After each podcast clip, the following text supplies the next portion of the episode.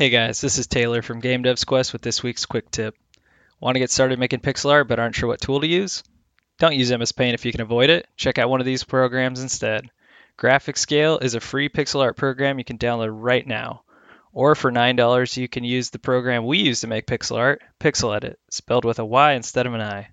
Another common one we see is Aseprite, which you can get for $15 on Steam. While there are many other applications like GIMP, Paint.net, or Photoshop, these are some of the common ones we see game devs use.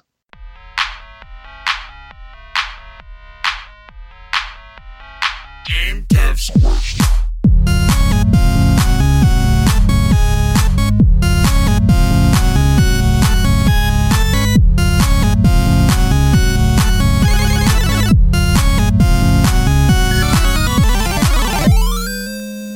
All right, guys. Hey, hey, welcome to this week's episode of Game Devs Quest, uh, your once weekly podcast chronicling our journey from game dev scrub to more than that. Uh, if we can do it, you can too. I'm Rhett, I'm Taylor. and today we're joined with a special guest host. Uh, he's the curator and uh, mastermind behind CheerfulGhost.com, which you've heard us uh, talk about before. Uh, go ahead and say hello. Hey everybody, uh, it's really great to be here. Um, wow, you know I, I listen to the show; it's really fun, um, and I'm really happy to finally be on. Uh, it's good to get Yeah, out yeah, there yeah. and spread my podcast wings. Well, uh, thanks again for, for joining us on such short notice, man. Uh, we only talked about this like last week, I think, and it's uh, fun to be able to get it together. Um, so yeah, Yeah, we we uh, listened to your episode that was shouting us out. And, you mean the uh, one where I was like, "Please, please"? Let me yeah, come while you're on, show. not at all. It didn't like- sound like that. It didn't. I was sound like that begging. at all. I was begging. I was begging. I was actually really relieved, John, when you um, when you actually turned your roundtables into a podcast because I always really enjoyed um, listening to those, but being on YouTube, like it wasn't. Um, you know, I guess convenient because uh, I do most of that type of stuff like while I'm working or while I'm driving or whatever, and then of course like streaming a YouTube video, uh, especially it's like an hour long, is um, you know uh, not the best use of bandwidth. so No, it's really Um, not. so when you uh, turned it into a podcast, I was really excited because uh, I did like keeping up with that sort of stuff. And even though I'm not chiming in on Cheerful Ghosts all the time, I do like checking in uh, as often as I can and seeing the stuff that people are talking about and the conversations that are going over there. So, um, with that being said, I don't know if you just want to like explain to us what exactly is Cheerful Ghost. We've talked about it on the podcast before, but for anybody who's just joining, uh, go ahead and explain that. Yeah, so Cheerful Ghost is a video game website for people that love games. And it sort of started out, uh, oh geez, five years now, I guess. Um, when I was, I had like a lot of games among, amongst a bunch of different systems like PC, Nintendo, Super Nintendo, that kind of P- PS3 and all that kind of thing. And I and I was making a list of everything in a spreadsheet amongst all things. I think everything starts with a spreadsheet in tech, right? And so I had them in in this spreadsheet, and I was like, okay. And then I just said it on Facebook. I'm like, I have like a thousand games. And Travis, who's on Cheerful Ghost, he's like, oh, cool, share it. And I'm like, uh, I have no idea how to do that. So from that idea right there, I was like, you know what? It would be a really cool place if you could like put all your video games, like your list, in like a website, and then that idea grew into sort of what Cheerful Ghost is now. So um, we launched like I don't know five years ago, and um, it was around a couple things, which is a really cool place to talk about games and just add games to your list and talk about those games and just have it focus on that. So you could like search for Zelda and get all the discussions about Zelda. You could search for um, Metroid and get all the discussions about Metroid. And um, also at the time, there wasn't a really good place where you could find out all the video games and what systems they were on and that kind of thing. So we kind of scraped all this data together. Um, we track like about 26,000 games right now. And sort of as I was moving forward, you know, with Cheerful Ghost, I realized that like. Um, there are a lot of really great indie games out there in the world, you know, and um, one of those really cool indie games was Starship Rubicon. And I was boothing alongside of Wick, who is the creator of well at the time it was Rubicon and we were at these really little conventions, you know. And I had my booth for Cheerful Ghost and he had his booth for Rubicon and he had a Kickstarter that he had successfully funded and the game was out and he was just giving away his game for free. And I was like, this is a really fun shooty shoot asteroids game. Like let's see if we could sell it, man. Like what what what about that? Like can we do that, you know? And then we just talked over a bit, and I'm like, man, this guy's really cool, but he doesn't understand. Like at the time, his pitch wasn't as as good as it could be. Like I thought the game was way better than he was talking about it as. You know what I mean? So, you know, as someone who'd been working, you know, at, on a video game website like Cheerful Ghost, I was like, hey, uh, let me talk about the game. Let me, you know, like speak about it colorfully, get some you know good good description there or whatever, and help publish the game. And so we sort of talked about a relationship. We'd never done any kind of contract before, you know what I mean? Like I didn't know how that worked or anything like that. So then we figured out a relationship and we published the game. And what we decided to do was um, re-release the game and call it uh, Starship Rubicon instead of Rubicon. And Starship Rubicon became an FTL-ish rogue, kind of like Asteroids meets FTL, where you've got like an FTL overmap, and then um, you've got all the really great asteroids kind of gameplay that Wick had built, and then we added some more ships to it, and then like customizations to the game, and it became more of a full-fledged game. And then we released it on StarshipRubicon.com, which linked to a Cheerful Ghost page. So I had to build that up so we could actually have a storefront building the game. And then we were greenlit on Steam, and then uh, got way more sales after that. Um, and then that's kind of what happened with that. It was uh, I would consider it a pretty fun process. Um, start to finish, but that was kind of it, sort of in a nutshell. Um, but Cheerful Ghost now continues on. We're still uh, we still publish Starship Rubicon. In fact, we were at the Portland Retro Game Expo um, last weekend, and we had a booth there. We run like retro game tournaments. Wick was showing his upcoming game Crescent Loom, which we're not publishing. He's self-publishing that, and he was also had Starship Rubicon there as well. Plus, we were selling. I was just seeing if we could sell VHS tapes, which is like, which is amazing. That, yeah, which is amazing.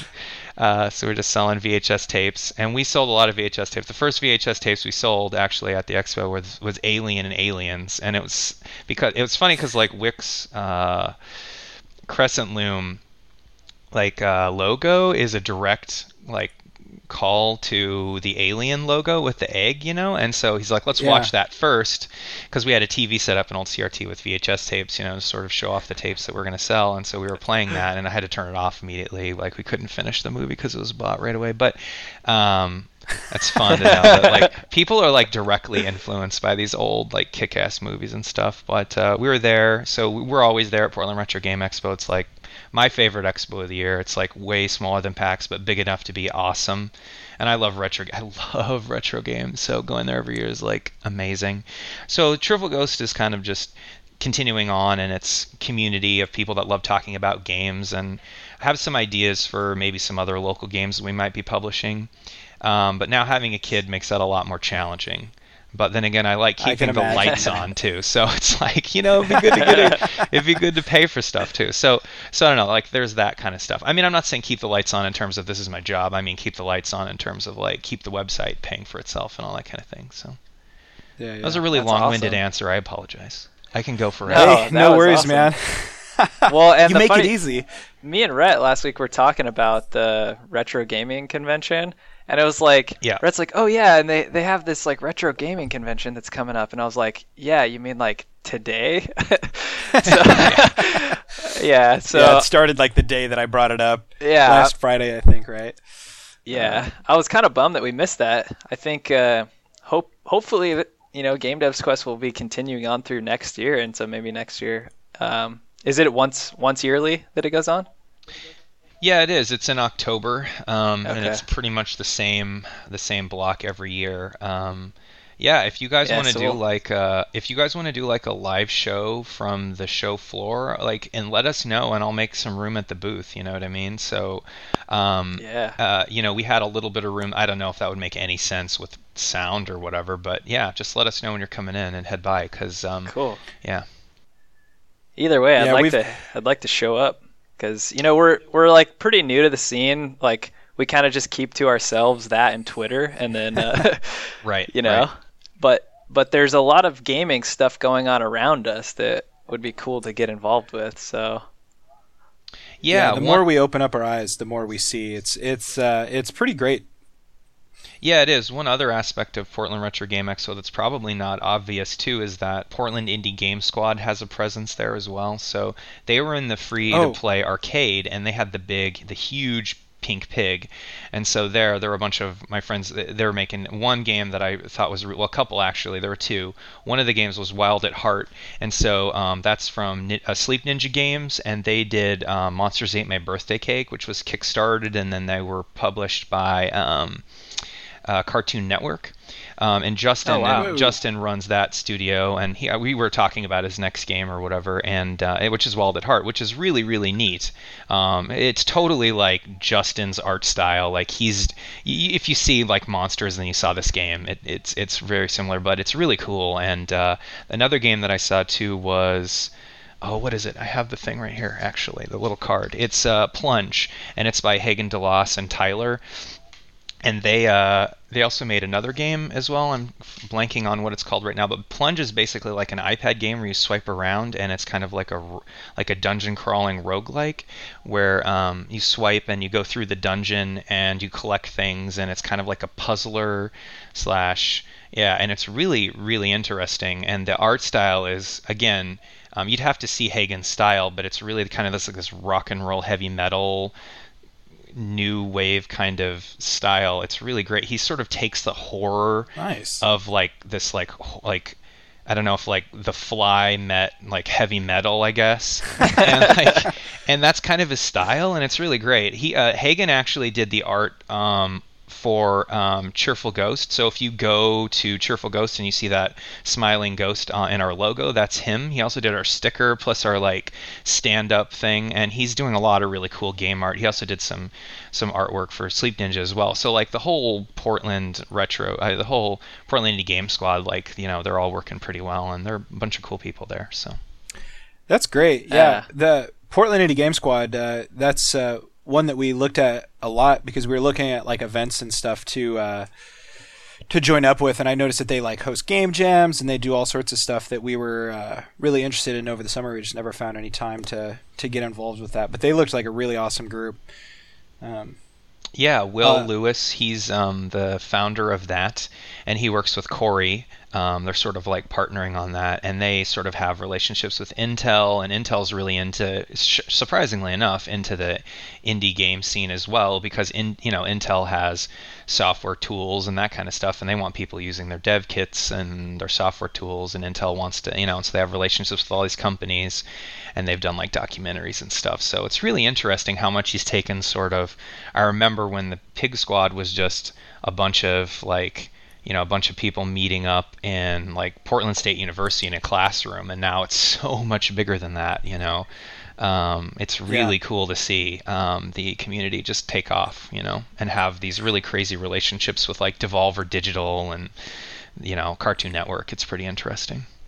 Dang. That's amazing. Yeah. You know, um, it would be super awesome for our listeners uh, if we could get like links for all of that stuff we just talked about. Yeah, man, I'll send Um, it all over links to to, those developers, and yeah, Uh-huh. that'd be great. Absolutely, Uh, we'll yeah. post that up on our uh, website with the show notes and all that sort of stuff. Right. Well, uh, t- to not continue to plug myself, which of course I will do, but if you go to cheerfulghost.com and you click interviews, we've done interviews with a lot of them. So we've done interviews with Justin a couple times for Sleep Ninja Games about monsters, and a bunch of other Portland indie developers as well, making some interesting stuff. And Wick, like a million times. He's like my favorite person to interview because, well, he published this game. That's probably part of it. It's that. It's like you know, there's that. But uh, so yeah, there's a yeah, I just read his most recent interview that you guys did. Uh huh. Um, any yeah, anybody who's, who's curious, go to cheerfulghost.com and interviews is right at the top. Um, and just like you said, they're all lined up right here. So I'd say it's right next to the ad link that you should also click, but we don't have ads. But That's appreciated. Well, it's funny about ads because like I, I, I figured like oh, okay that's how we're gonna make our money you know and get ads. But like, like we don't make anything from ads. Like no one clicks those anymore. I think everyone runs an ad blocker now. So I just took them out because we made zero. So I was like all right that's cool. Buy ads you know? It's not, I'd have them up if I was rich from them but I can't. So they're gone. They're gone. It's you know I totally well, sell I'm, out to I'm ads really sorry because I was looking for the ad when you said that. And I was like, the hell? You don't have any ads. And, well, and of course, you know, you said you took them down, but then you were like, everybody runs an ad blocker. And I was like, oh, shoot, yeah. I think that like ads are a really bad user experience, so I totally get it. Um, but then there's also this thing where it's like video games. I think there are some sites that should be around. You know, I don't know, maybe Cheerful Ghost should or shouldn't, but like it is it is it is it is a kind of a trick to figure out how you go from little upstart website which is kind of where we're at right now to making money. And the only thing i found that works really for us is publishing games honestly. It's weird because i think that it's one of those intersections. Of something i've thought of where it's like okay we're a video game website and we're supposed to remain quote unquote objective. As much I, I don't i don't believe in objectivity. I think we just have opinions and you trust people with opinions or you don't. But like but like and then we're publishing a game and i'm supposed to be objective and then i'm like this game's the greatest y'all and it's like and buy it and i'm gonna profit if you do. So it's like i don't know. It's weird. That's why i was like totally obvious when i was writing about the game like this is a game we're publishing. You know what i mean? I was trying Yeah, to as long you it's, know, the- it's that weird as long as you're It's like- transparent with that, I think it's fine. So, Yeah, and the other thing is too is is that it helps that I don't think you had to lie when you said the game was great. Uh, I think the game's great. I played it and I was blown away. I, you know, and it's interesting to hear about sort of like the evolution that you were talking about. Um, because you know sometimes I'll I mean it's been a few years since the game was published, but I'll go back and, and play it every once in a while and see if I could beat my old high scores or you know uh, maybe get some new uh, items and stuff that I haven't gotten yet because the game is it's pretty dang difficult, which uh, I think is like one of the joys because it kind of harkens back to like you were saying that sort of uh, early uh, kind of retro game era where everything was notoriously difficult. Um, but the game has a lot of like really really surprising modern elements that make it really enjoyable like the persistence of you know uh, like the point or like money system and uh, all of that uh gee i'm rambling about Well- the game but Well, what's funny, what's funny is um, you've been talking about Starship Rubicon for a long time because you were like loosely connected to the developers, you know. And so even before we started Game yeah Devs well i was on it was cheerful like, ghosts and all that yeah yeah, it was like, and uh Oh. and you know uh I'll, I'll be transparent about it too john john contacted me way back and to see if i could plug the game on my podcast and all that sort of stuff i was more than happy to do it and when the game got greenlit on stem uh, uh, stem steam i was uh, more than happy to uh to actually buy it because the game is that enjoyable um and I really think it is. It's like the perfect balance between uh, like replayability and like also like quick play sessions and uh, the game. Uh, you know, with like the different ships and and uh, the different abilities that come with each ship, there's a lot of replay value there. So I I, I love the game. So Yeah, yeah. I do, I'll say it if we, you can't. we all love it. That's great. Yeah, I love it too. In fact, I wouldn't. I probably wouldn't have published it if I didn't, because I think that it's so much work to do that, and you don't know how anything's going to turn out, right? So for me, when I start something, I kind of. I, so okay, well I'll back this up a little bit. When I launched Cheerful Ghost originally, I thought, look, this is something clearly that gaming needs. Of course, you know, like everyone's going to come flock to this thing that I built, right? It had these delusions of grandeur, right? And then when we launched it, it was like, hmm, mostly no one cared. Like we're we're bigger now, but like when we launched, like it was it, it was embarrassing. I think that that's but that's kind of like a model of launching, which is if you don't launch and it's kind of embarrassing, maybe it's too late. You know what I mean? So there's that line between like when does it come out versus when is way too long, right?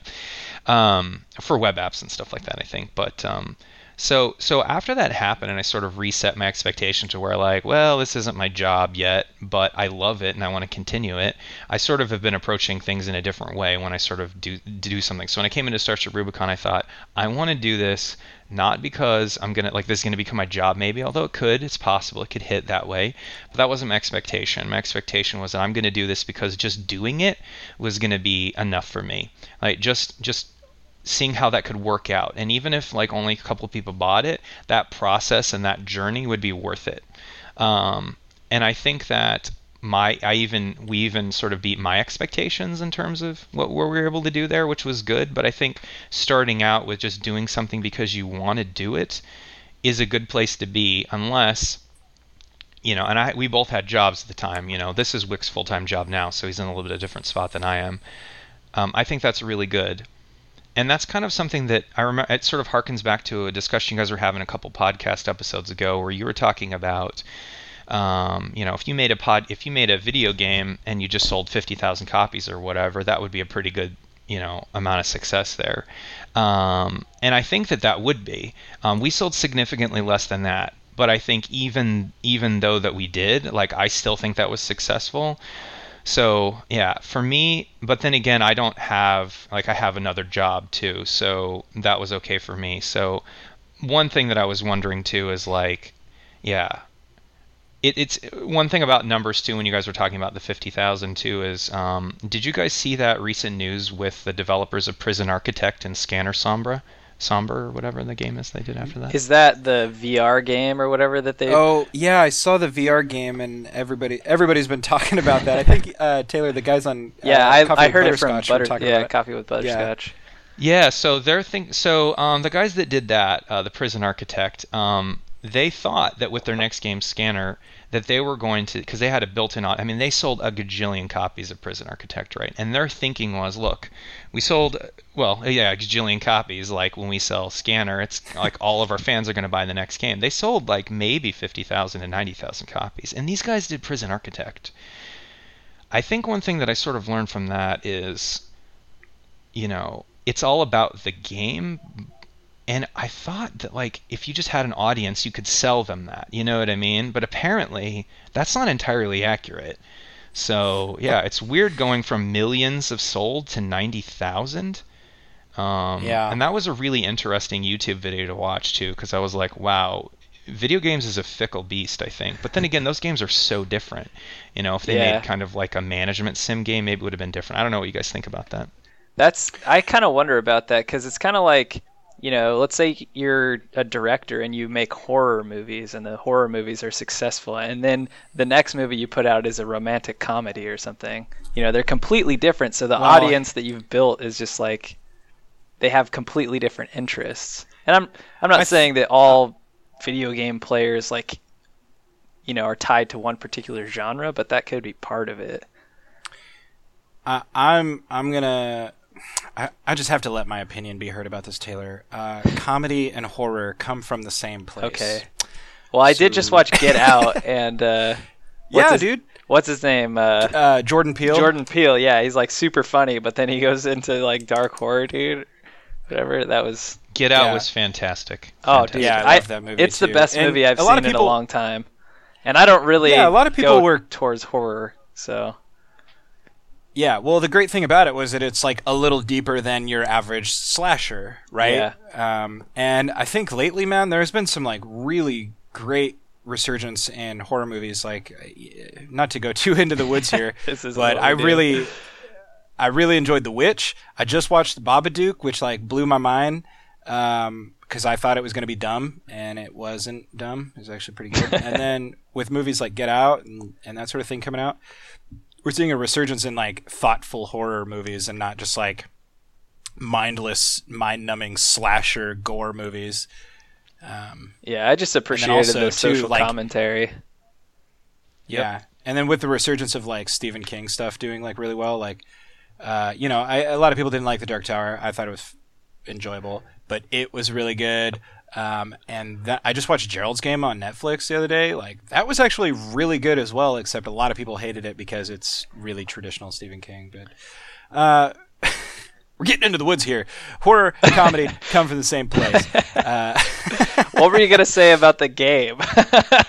Um, yeah, uh, I think that yeah, like you said, if they had stuck to like the traditional like sort of uh, sim management style that they did, they probably could have sold two million copies, depending on what they did. Prison Architect was really novel. I don't think anybody that I was aware of had done a prison management game. You know, theme parks had been done to death.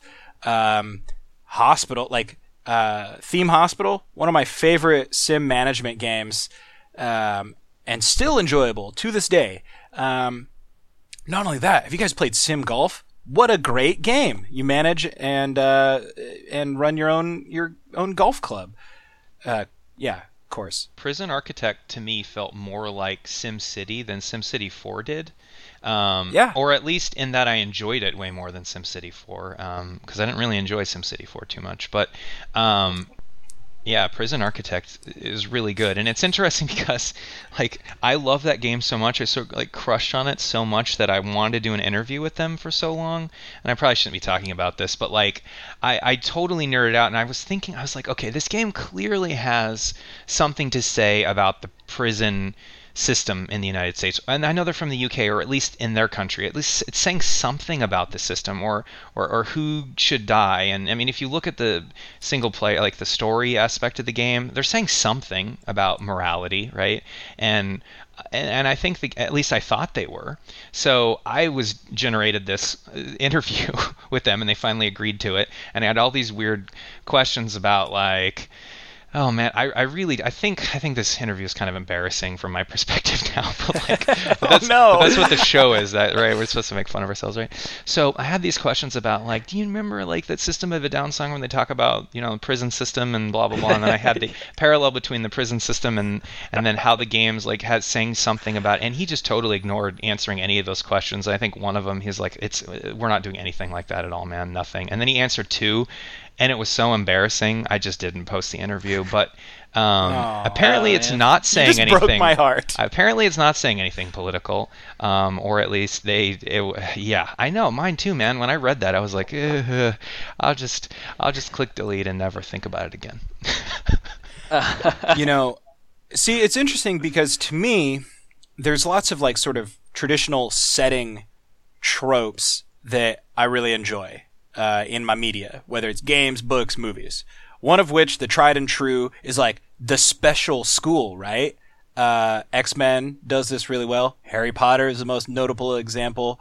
Um, Name of the Wind books have the special school. I love it but I became like really enamored with this this like prison idea for a long time. Uh, when I was in high school, uh, God, more more than ten years ago at this point, I think I read this article about this DC project that was coming out, this movie project called Supermax, and I got so freaking stoked because it was supposed to be uh, this movie set in this prison um, that houses supervillains and the Green Arrow was framed and was tossed in there with him. And he's like the only non superpowered person and he has to survive. And I was like, this is the greatest idea ever. And so from then on, I've always been sort of like enamored with, you know, prison, um, I don't know, prison settings, I guess. Um, whether it's TV, movies, books, uh, games. Uh, that's what drew me to Prison Architect. I, uh, I kickstarted Prison Architect uh, the first day that it, the Kickstarter was on there, I was just happened to be browsing and saw it, and I was, I mean, I, I'd already had a shit ton of money, but um, that was uh, pretty awesome to get to do. Yeah, prisons are just like a, you know, their own society within society. So it's they play by different rules, and I think that's why it's an interesting setting. Mhm. But Yeah, but yeah, I uh, I think that they just misunderstood their their market base. Um, you know, and kudos to those those developers for like taking a a, a chance and like creating something uh, different and new.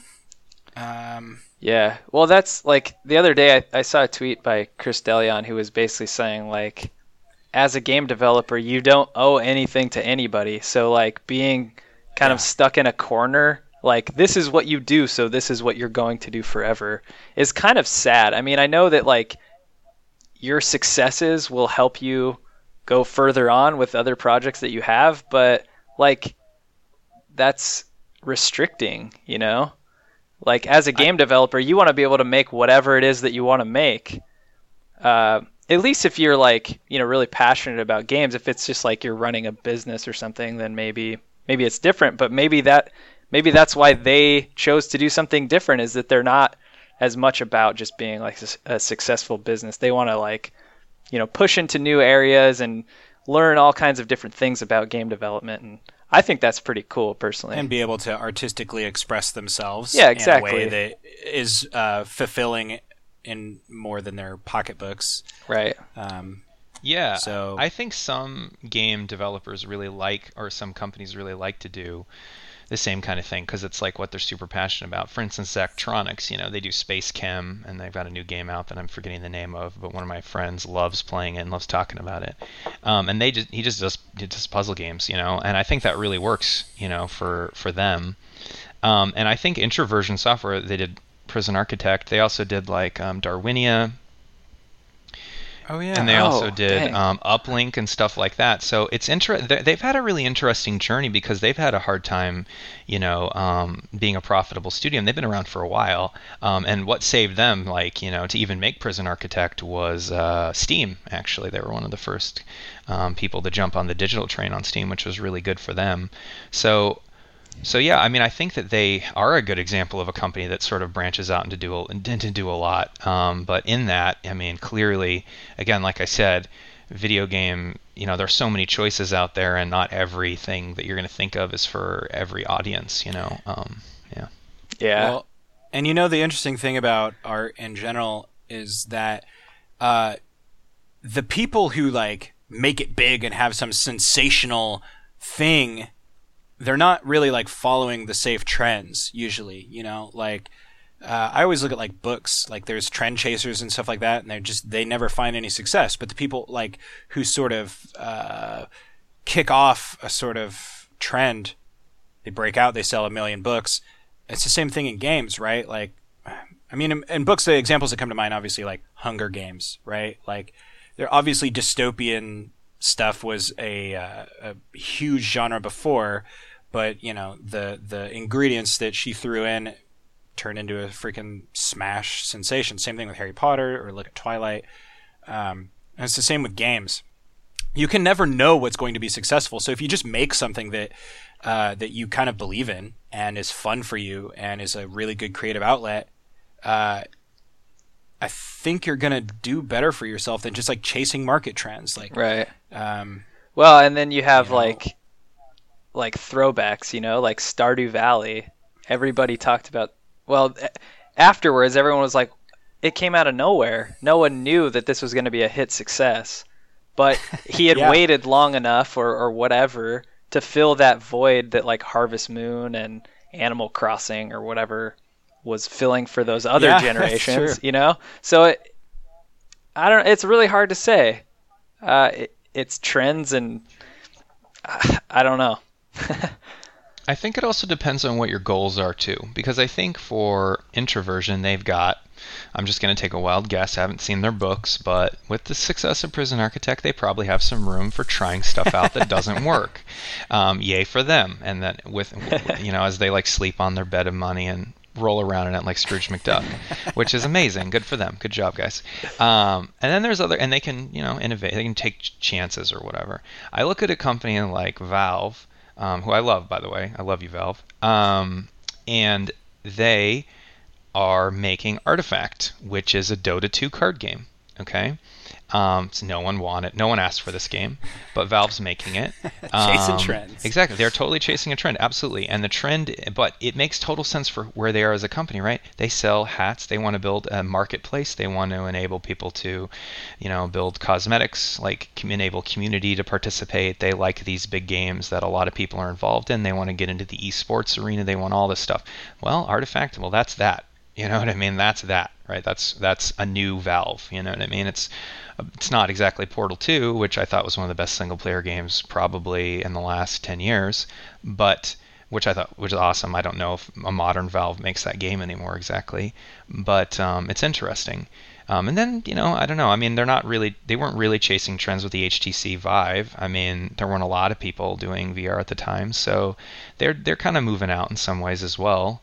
But uh, yeah, I don't know. I mean, I think that it really depends on what your goals are, and if you're trying to serve a gazillion players and say what games can we make for the most amount of people that are our players, I mean, Artifact is the right choice, I guess, for Valve. You know, it might not have been what I would have Yeah. made, but um, when you're considering a worldwide audience of a bajillion people, and that's a real number, by the way, um, it makes sense, I think. I uh, yeah, I love Valve uh, as well. uh, I some of my fondest memories playing Half Life One. Um, Great game. and Counter Strike. A lot of Counter Strike. Um, but Too uh, much yeah, Counter Strike. yeah, I don't blame them for making Artifact, and in fact, it's interesting. I do enjoy uh, seeing these big studios, you know, kind of take their their swing at the the Hearthstone Hearthstone market. Um, Oh yeah, everyone is chasing Blizzard right now, aren't they? yeah, It seems And- a little bit weird though that it, th- it took them this long to get to that. Well, that's my biggest problem with it, right? I mean, even God, even Bethesda, who uh, you can ask anybody, Morrowind is my favorite game ever.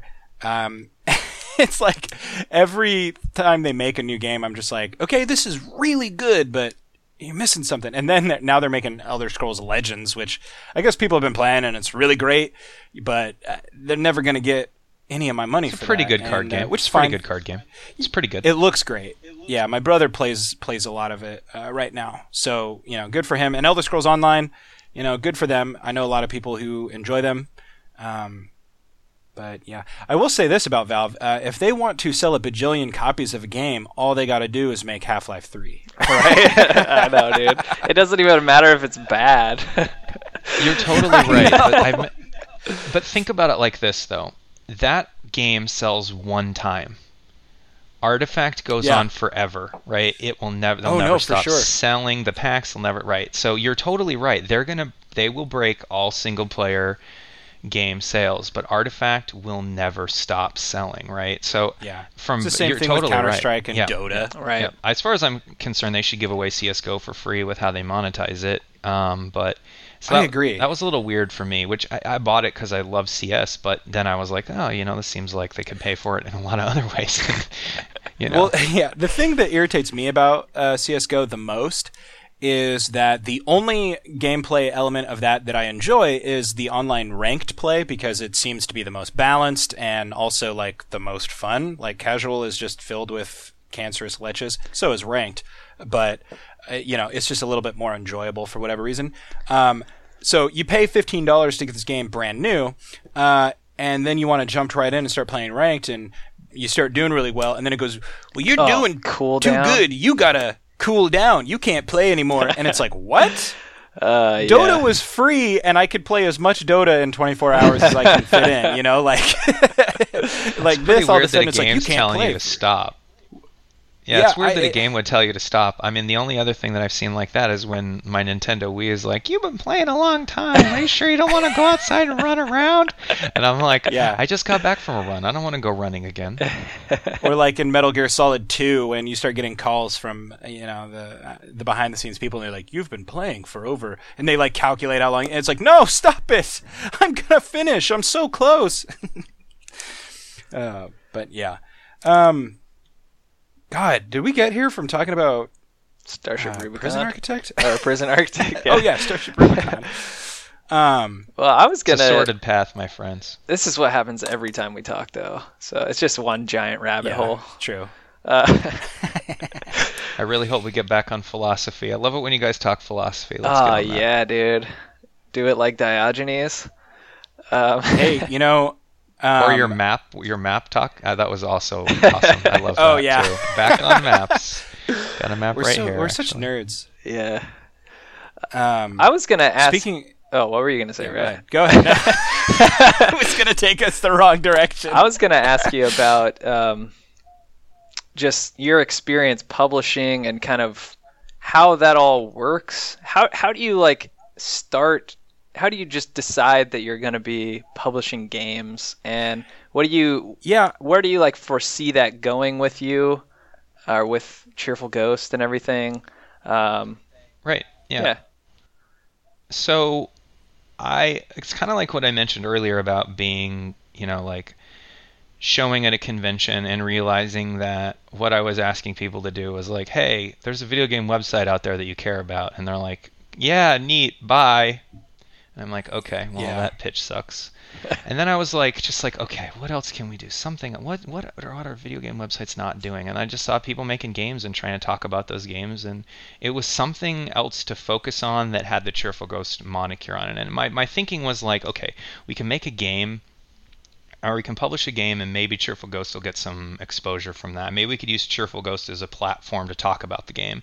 You know what I mean? And so that was my thinking there. Plus, it was like I had, you know, I was on like a marketing budget of zero. You know what I mean? So I'm like, I just got to try something different. It's kind of like, isn't a really big experiment? And I told Wick, I said, look, I don't. This is an experiment for us both. Like, I don't know, but it's risky, but I'll tell you that I'll treat you fair. And if by the end of it, and this is actually baked in the contract at any time, because it was risky for him, and I don't, and I know people take their things that they make, the art they make, very seriously, and I do too, actually. So what I told him was, I said, look, uh, if you don't like our relationship, you can, we can stop. Okay. All I ask for is a little bit of time to prove that I could do this, and but if you don't like it, you, you you can be done because I would rather have a good relationship with you than make like three cents or whatever, you know. So, um, and I think that was good um, to do that, and we have a really good relationship now, so that's really good because again, I have an incentive to make sure that he's happy and and vice versa, and I think that works out really well. Just cut him another check, so that was really good. But I think that. Um, and now moving forward, and we don't, we're not publishing any games right now because of the time commitment it takes to do that. So when I first sat down to figure out what we were going to publish, I needed a story for the game. And so I came down to him and I said, Look, we need to work on what the game is and talk about the game. And we came up with, over you know beer, uh, what the game narrative was going to be. And we came up what new gameplay mechanics were going to be. And we came up with how to talk about the game and you know these kinds of things because you know when you're talking about a game, it's really easy to say um, Starship Rubicon is an indie roguelite where you're trying to find a new Earth after it's been destroyed, right? Or I could say Starship Rubicon is a asteroids clone.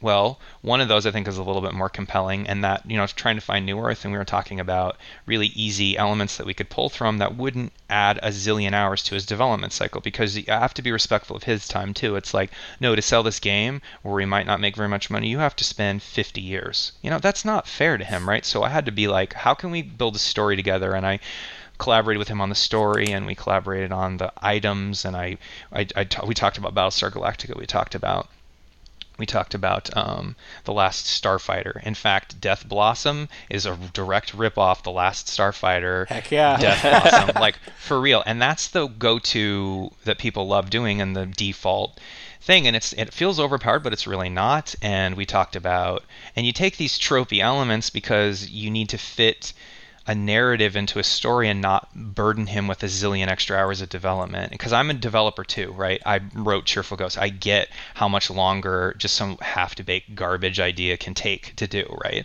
Um, development takes forever, right? So I was working with him to do that and just throw ideas off of him. He said that can't work. And I remember the first build he gave me of the game. I'm like, this is too fucking hard, man. Like you need, we need to dial this down. And the game's really hard now, but believe me, it was way harder. And I'm like, look, you know, but that was kind of a badge of pride that we took. We took an element of the game, which is this game is going to kick your ass. And when people play it, I'm like, this game's going to kick your ass. But that's what makes it awesome. And you just say that to someone instead of apologizing for it, it's better. And if they're like, wow, that game kicked my ass, it's like, well, yeah, that's what it does. you know what I mean? Until you're good. exactly. Right. Exactly. And some people love that, and some people don't. And we had people that would play the game. And they're like, "Yeah, I beat it in the first playthrough," and I'm like, "Oh my god, who are you?"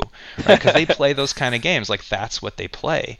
You know. And some people, you know, it took them longer. You know. But one of the cool things about all that was when we were getting reviews, and one of the one of the best reviews we got was like, "This is the best game I've ever played."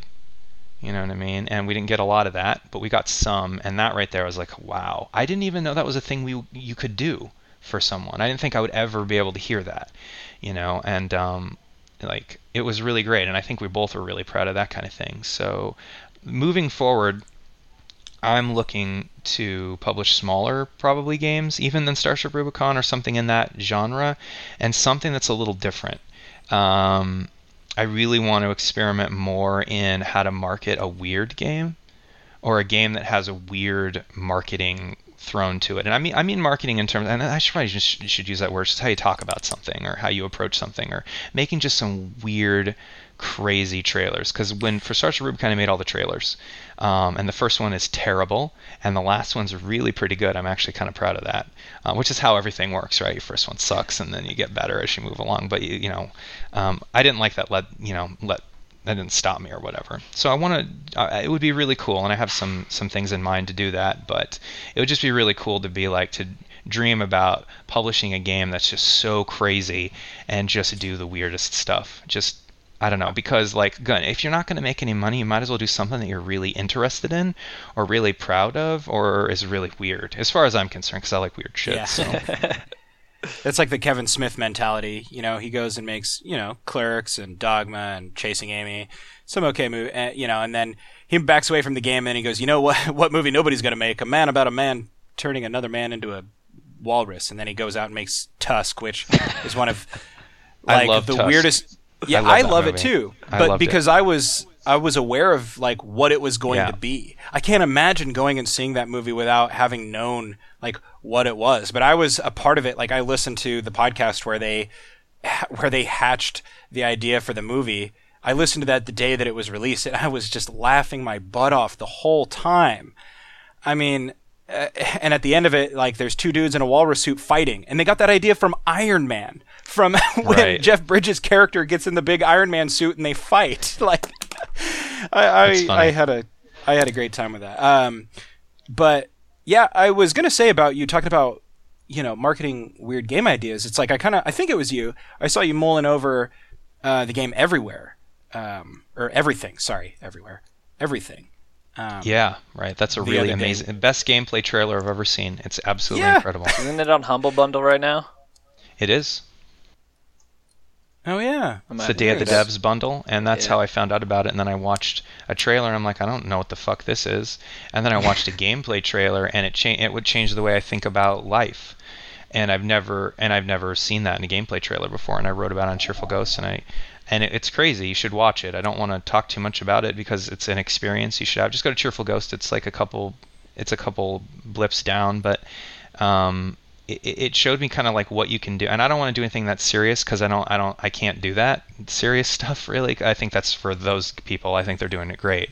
I like weird stuff. Um, but like, yeah, uh, wow.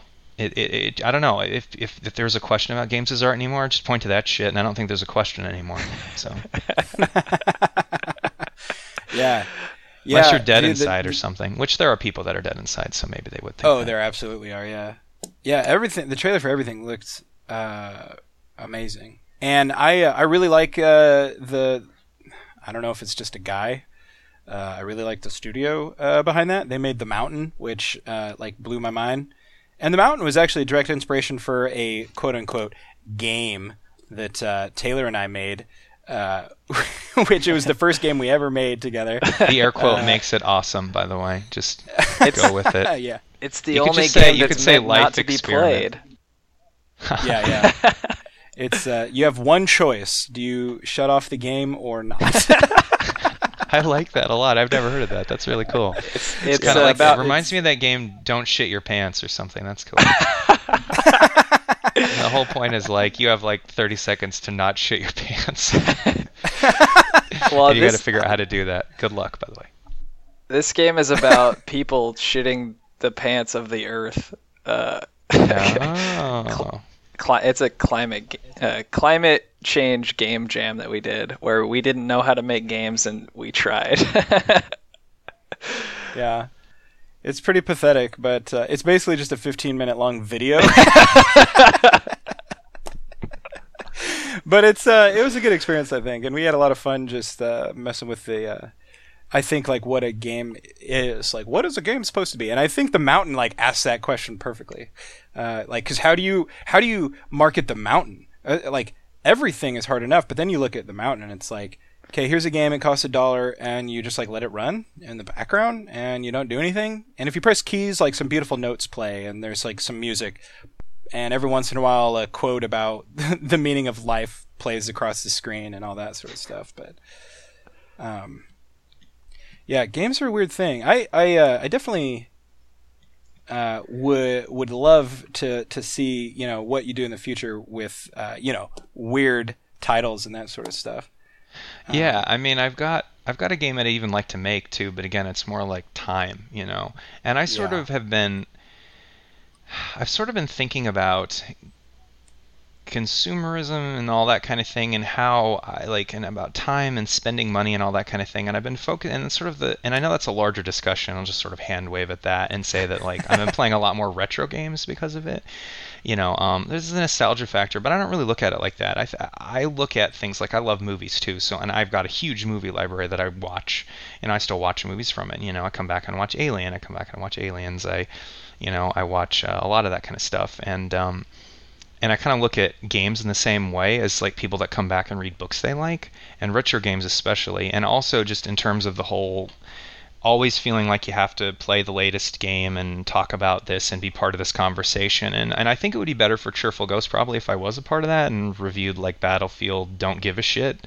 But I think that like but the problem but I don't care about that anymore, you know what I mean? It's more about like I don't know. I, I sort of am trying to like focus on just this little thing, like these things that I like and these things that sort of fit better into my life instead of trying to chase this intangible thing, which is like being a part of this huge gamer conversation and pushing forward the conversation and all this kind of crazy stuff. Which I don't mind talking. I love talking. Why I'm on this podcast. But I guess I just mean like like am i an influencer i don't i, I kind of you know or whatever you, i'm sure you guys have thought about all this kind of stuff you know what i mean Oh, yeah. and i think it's cool to be a part of a community and talk and do interesting things and then there's a point where i think for me like where i'm chasing things that i don't really want to go down the path of anymore you know what i mean and yeah i, I don't really know what any of that was about so i'm going to stop right now but i play a lot of retro games and i love Yeah. it they're great and i've been playing metroid a lot and uh, mega man 2 Nice. and castlevania Nice. yeah.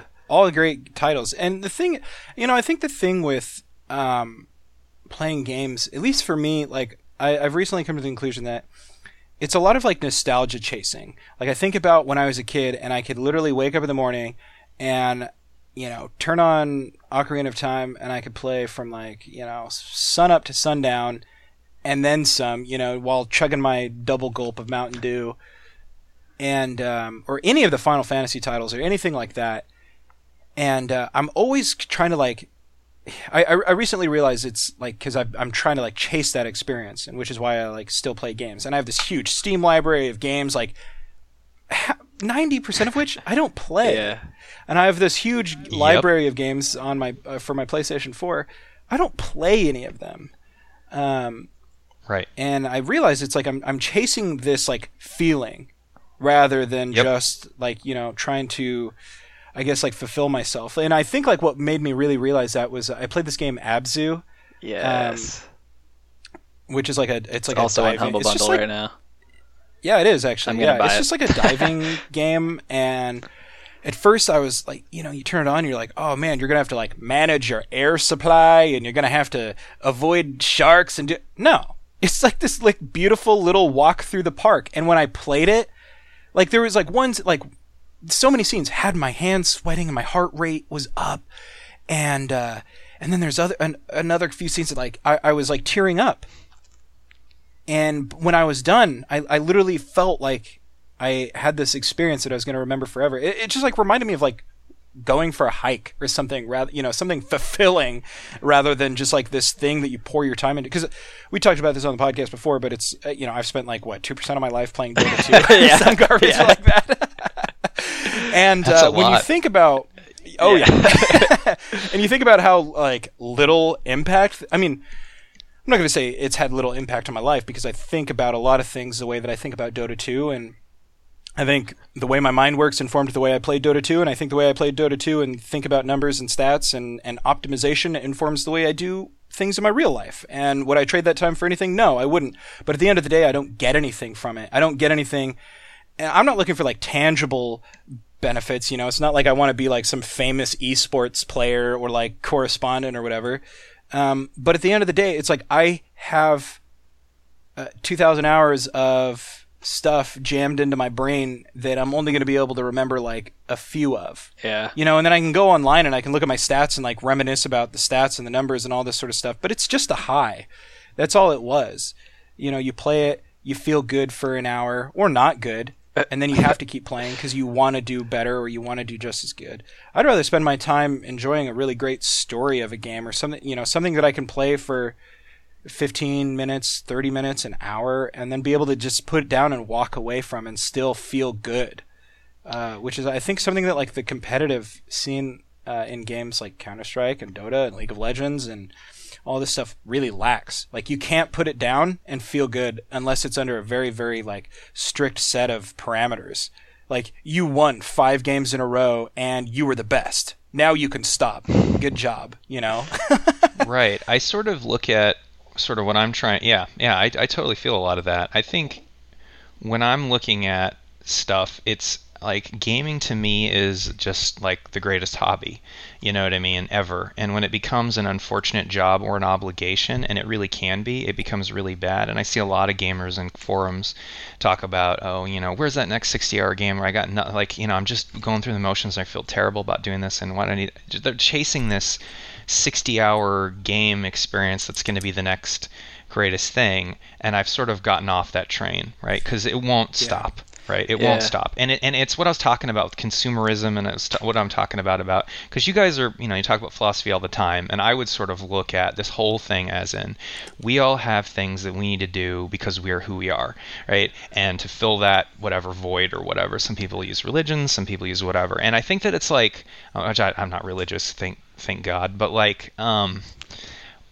you've got to like, you've got to like figure out what works for you in a way that's really sustainable. You know what I mean? And it's not about being happy, it's about figuring out where you fit in, you know, for me. And it's what fits in with your life. And I found that a lot of that kind of stuff and about how I fit in in gaming doesn't actually line up with. Um, chasing that 60 hour game or making a better cheerful ghost website uh, in that yeah. way or, or trying to facilitate like mad expansive growth because that's not what works for who I am. You know what I mean? But then again, I've sort of got this thing where I could not do Cheerful Ghost anymore, right? Because it's part of who I am, but I don't want. I don't want to act in a way or like do stuff in a way that like doesn't make sense for me sustainably or makes it so I'm a bad dad or I'm ignoring this or you know I'm ignoring that other part of my life. You know, sometimes I need to get out and go for a run. That's nothing to do with gaming. Sometimes I need to hug my son. Nothing to do with gaming. But gaming's incredible and I love it. I just think that for a lot of people it's become something to serve um, like big corporate interests. For instance, you everyone chasing that next 60-hour game is going to keep making everyone rich. And I love capitalism. Yep. Don't get me wrong. I love me some capitalism. but you also have to understand that if you keep chasing that loot box, you're going to feel like the end result for a lot of people is you're going to feel terrible and you're not going to your life's not going to be maybe that much better from it. Now it could be, but for some people it's not. And so I don't know. I think that I don't know. I mean again, I'm gonna get off my soapbox. I'm done. But that's kind of how I've been thinking about all of this. It's like, how does it fit into our lives as our lives are constantly changing? You know what I mean? Yeah. So, and you we've get, just lost everyone, uh, all of your listeners right now. no, this is what no, happens. I think so. I, I think a lot more people. I think a lot more people than we're aware of are sort of experiencing this the um, same thing the same uh, yeah the same thing that we're talking about you know because all of us grew up playing video games. Yep. Well and we um, there are very few people that are you know that are playing um, a lot of games nowadays that didn't play when they were kids. And i think uh, i don't know. What were you going to say taylor? Yeah i was well because i've been listening for a while and you guys have brought all kinds of like thoughts and emotions coming through and i'm thinking this this whole conversation has essentially been philosophy, you know. But uh, yep. we grew up in a time where, like, when you're chasing the next big game that's like, you know, sixty dollars or whatever, that's all we had, you know, because we didn't have like this online store where anybody could publish any game they want, and you just have thousands yeah. and millions. I would actually of... say. Go ahead. I would actually say that what we had back in the day was different. It was a little different because think about it like this, or at least for me, right? I only got video games two times a year, right? Yeah. Christmas, birthday. We're in a position now, and that's all. We couldn't chase the 60-hour game because mom and dad would tell you like they didn't have any money. Like I couldn't chase anything, right? You sure. know, it was either that or we didn't need it, right? So, yeah. so like it's worse now. You know what I mean? It's so it's yeah, like every bundle, I, every game, well, it's marked well, down. It's, you know what I mean? It's like the rise and of the indie game. Of, oh Sorry, Sorry Rhett. Uh, the rise of the indie no, game has kind of like been great for indie developers and everyone who are like aspiring game developers because now you have that opportunity of making games, but then you also just kind of become part of the noise, which makes this whole situation worse. Whereas, like you said before, you only got a game. Like I used to subscribe to PC Gamer magazine, and I would like read that thing like front to back, and I would pick that one game that was going to be my next game, you know, and I'd I'd go out with my own money and I'd buy it, whatever, and then I'd sit down and I would just play it. You know, I'd install it on my computer and I'd have like five icons on my desktop that were like, you know, Far Cry, Age of Empires, like the few games that I had, whatever. And I would just play it, you know, and now it's this kind of like Yeah. every, ev- Well, we get like choice paralysis. like, exactly. sure. Yeah. Not only with what to buy, but with what to play. And as, as an adult, like playing a game is a w- way bigger commitment than it ever was as a kid. Right. Yeah, Um, I almost never play games anymore, to be honest. But I still buy them. Yeah. I buy them all the time because I think, oh, that game's gonna be so fun. It's gonna like, you know, I'm gonna enjoy it so Change much. It's gonna change. Yeah, maybe maybe it'll give me some ideas for making another game. And then half the time I just don't even play them. You know.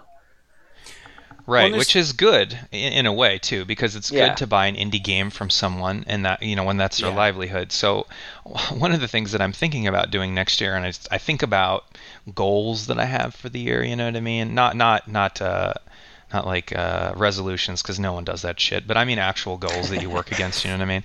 Um, and one of the things is like how many. Ga- I, I'm thinking about putting a limit on the amount of games I buy next year. Well, one of the benefits That's a there, really good idea. one of the benefits there is it means I got to be really mindful about the stuff that I buy, and that's actually really good. But one of the negatives is well, maybe some people aren't going to get money in the way that they would. But I have to think about it in terms of you know what's going to be better for where I need to go, which I think it's good because I have this. I have like I, I was thinking about the other day, and I wrote a little note which says waste less, be grateful for what you have more, right? Um, I don't know, but like I don't know. I've been thinking about that a lot. So I don't know. I hmm. I think it's about not a that for constantly. sure, but we'll see. We talk about Dude, sustainability yeah. all the freaking I time. that's like one of my pet peeves. like people who go out to eat and then they don't take their leftovers home. Like that just pisses me off. Like, dude, I'll take your leftovers and I'll eat them just so you don't waste them. You know, You know? you know what's funny though is you I've should gone just the walk opposite up way to with someone, that. just eat off their plate, just Yeah. put it down and just eat right? it. I've gone the opposite way with that, Taylor. Where now I I feel a little bit more um, like I have more self control if I can leave some on the plate and not take it home. like you know, I'm just like, see, I'm not an animal who like has this one set of programming which is like must get most. Uh, you know, most cost effectiveness out of every dollar. You know, well, you traveled to like, Japan with me, so you know how I am with that. But I don't know. I yeah, I'm the same way, No. and I and I I don't like having a lot of stuff, and so like my wife and I go through our things pretty often and get rid of things that we don't use, but it's much harder when you talk about like digital stuff, yeah. right? Oh my god, yeah. Like especially when you have Yeah, like your Steam think it's library, yeah. it's not like it's stored somewhere else where you don't manage it. You know, it's like what's another five games? You know, Yeah. but no one's gonna go in and clear Yeah. out their Steam library. no, well, and you couldn't even if you wanted to. right. Um, Yeah, I agree. So I think that it's better, and then it's not. It's not like, it's not like a, a kind of waste that like you know for like food waste, and it doesn't contain like, you know, like you're wasting this hamburger, which had an environmental impact in terms of the amount of crap the cow threw out and wrecked streams and all that kind of stuff. You know what I mean? Yeah. But it does but have it's like an cognitive waste. It is, it It's- is. I you're would say wasting it's like- time thinking about it and Yep, yep. feeling things about it. absolutely. So it has an impact, but it's not environmental in that way, maybe. Right. Yeah, you know, there is a benefit I think to sort of like decluttering your mind in a way. Yep. Um, It's all you know, uh, I would love to continue this conversation, but we are coming up against our time. Uh, John only has a few minutes before he has to raise his middle fingers and just walk away from the uh, from the mic. So I figure we'll we'll try to we'll try to get ahead of the curve here. yeah. Um, John, I really want to thank you for, for coming on um, and and sort of illuminating uh, your role with uh, Starship Rubicon and, and Wick and Cheerful Ghost and all that sort of stuff. So um, Yeah, I ever had a I can honestly say that Oh, sorry. What? I was just gonna say I had a really good time and would love to talk more because obviously, like, we can go down the rabbit hole, and I feel like this conversation could just evolve for the next like couple hours. Yeah. I, got, think it would uh, end up with all of us crying in a circle, which is fine because sometimes you need to get it out. That's right. Yeah. I uh, I've I've got Taylor to finally uh, you know tune into your podcast uh, probably around like episode four or five. Uh, but I've been trying to get him to go on Cheerful Ghost and create an account. I have an and, account. uh, Did fo- I he have did? an Oh, you do? I saw a great Okay. Yep. Oh yeah, I saw Good, that. good. Yeah. Yeah. Great. Well, welcome aboard. I know. Once you once you guys got going on a podcast, like most of the time that I listen to stuff is when I'm commuting. So it was really nice that you had that. Now I can just download the episodes and listen. So looking forward Yeah. to listening to more. Yeah, of we those. should have been doing that. We should have been doing that all along, you know. But uh, my original, and this is uh, one of my brilliantly terrible ideas, which was, hey, you know what's really new? Live streaming shows. Let's do a live streaming show. No one cares. it was the worst idea. We should have been doing a podcast for five years. I'll be honest with you. We did it, and I was like, kind of kicking myself for that one. But it's like we're innovating in the worst direction possible. Well, you know, the, the what you what you could have done and still been like way ahead was live stream and then rip the audio and make that a podcast. That would have been Yeah, so Awesome. we thought about it, but the audio was terrible on Google Oh, Hangouts. it? It's really bad. So many pops and hisses. Yeah, if you like if you like audio quality, um, that would have been pretty bad. But no, we did think about that a little bit. Um, that would have also required minutes from the day, which Yeah. uh, you know we like to, you know. We're pretty loose with Yeah. that. I know that. I know that game. Well, um, I really hope this isn't the last time that we ever have you on. Um, and, Yeah, I really hope I man. can come back on when I have useless things for you guys to buy again, or things that you shouldn't buy, and then um, hopefully you buy them. So. Heck yeah. Um, yeah, uh, you want to go ahead and uh, and real quick, just if you want, tell people where they can uh, e- find you on social media and all that sort of stuff. Hey, shout outs, Absolutely. whatever. Yeah, yeah. Um, I, you can find me on Twitter at Jay Dodson and at Cheerful Ghost at cheerfulghost.com slash Jay Dodson and a Facebook page that I'm never going to grant you friend access to. awesome. Yeah, guys. Well, uh, please check out cheerfulghost.com. Go make an account. Go find an article or, or something that uh, interests you and, and give it a star and comment on it. Join the conversation. Um, and you guys can also hit us up. We're on Twitter. We're at Game Devs Quest. Uh, we're on Facebook at facebook.com slash airpodcast. Uh, you can email us at gdq at airpodcast.com. Uh, give us any, you know, questions or comments for, for John and we'll kick them his way. Um, and, uh, shoot, there's always one thing I forget to mention. There's, I mean, we got all kinds of stuff. Itch.io dot or Oh yeah, itch. yeah, itch.io forward slash game devs Yeah. quest, twitch.tv forward slash game devs quest. We're streaming today, which was pretty fun. But Yeah, go check out. We just closed our our uh, most recent game jam. Uh, go go watch the VOD for that, and um, and please, uh, it's it is the currency of all podcasts. Hop on iTunes, give us a rate, review, subscribe if you like it, and do the same thing for uh, for John's podcast. It's Cheerful Ghost Radio. Um, I think you can find him on iTunes and other platforms. and I think that about does it for this week's episode of Game Devs Quest. I'm Rhett. I'm Taylor. I'm John Dodson. There we go. Thanks a lot, guys.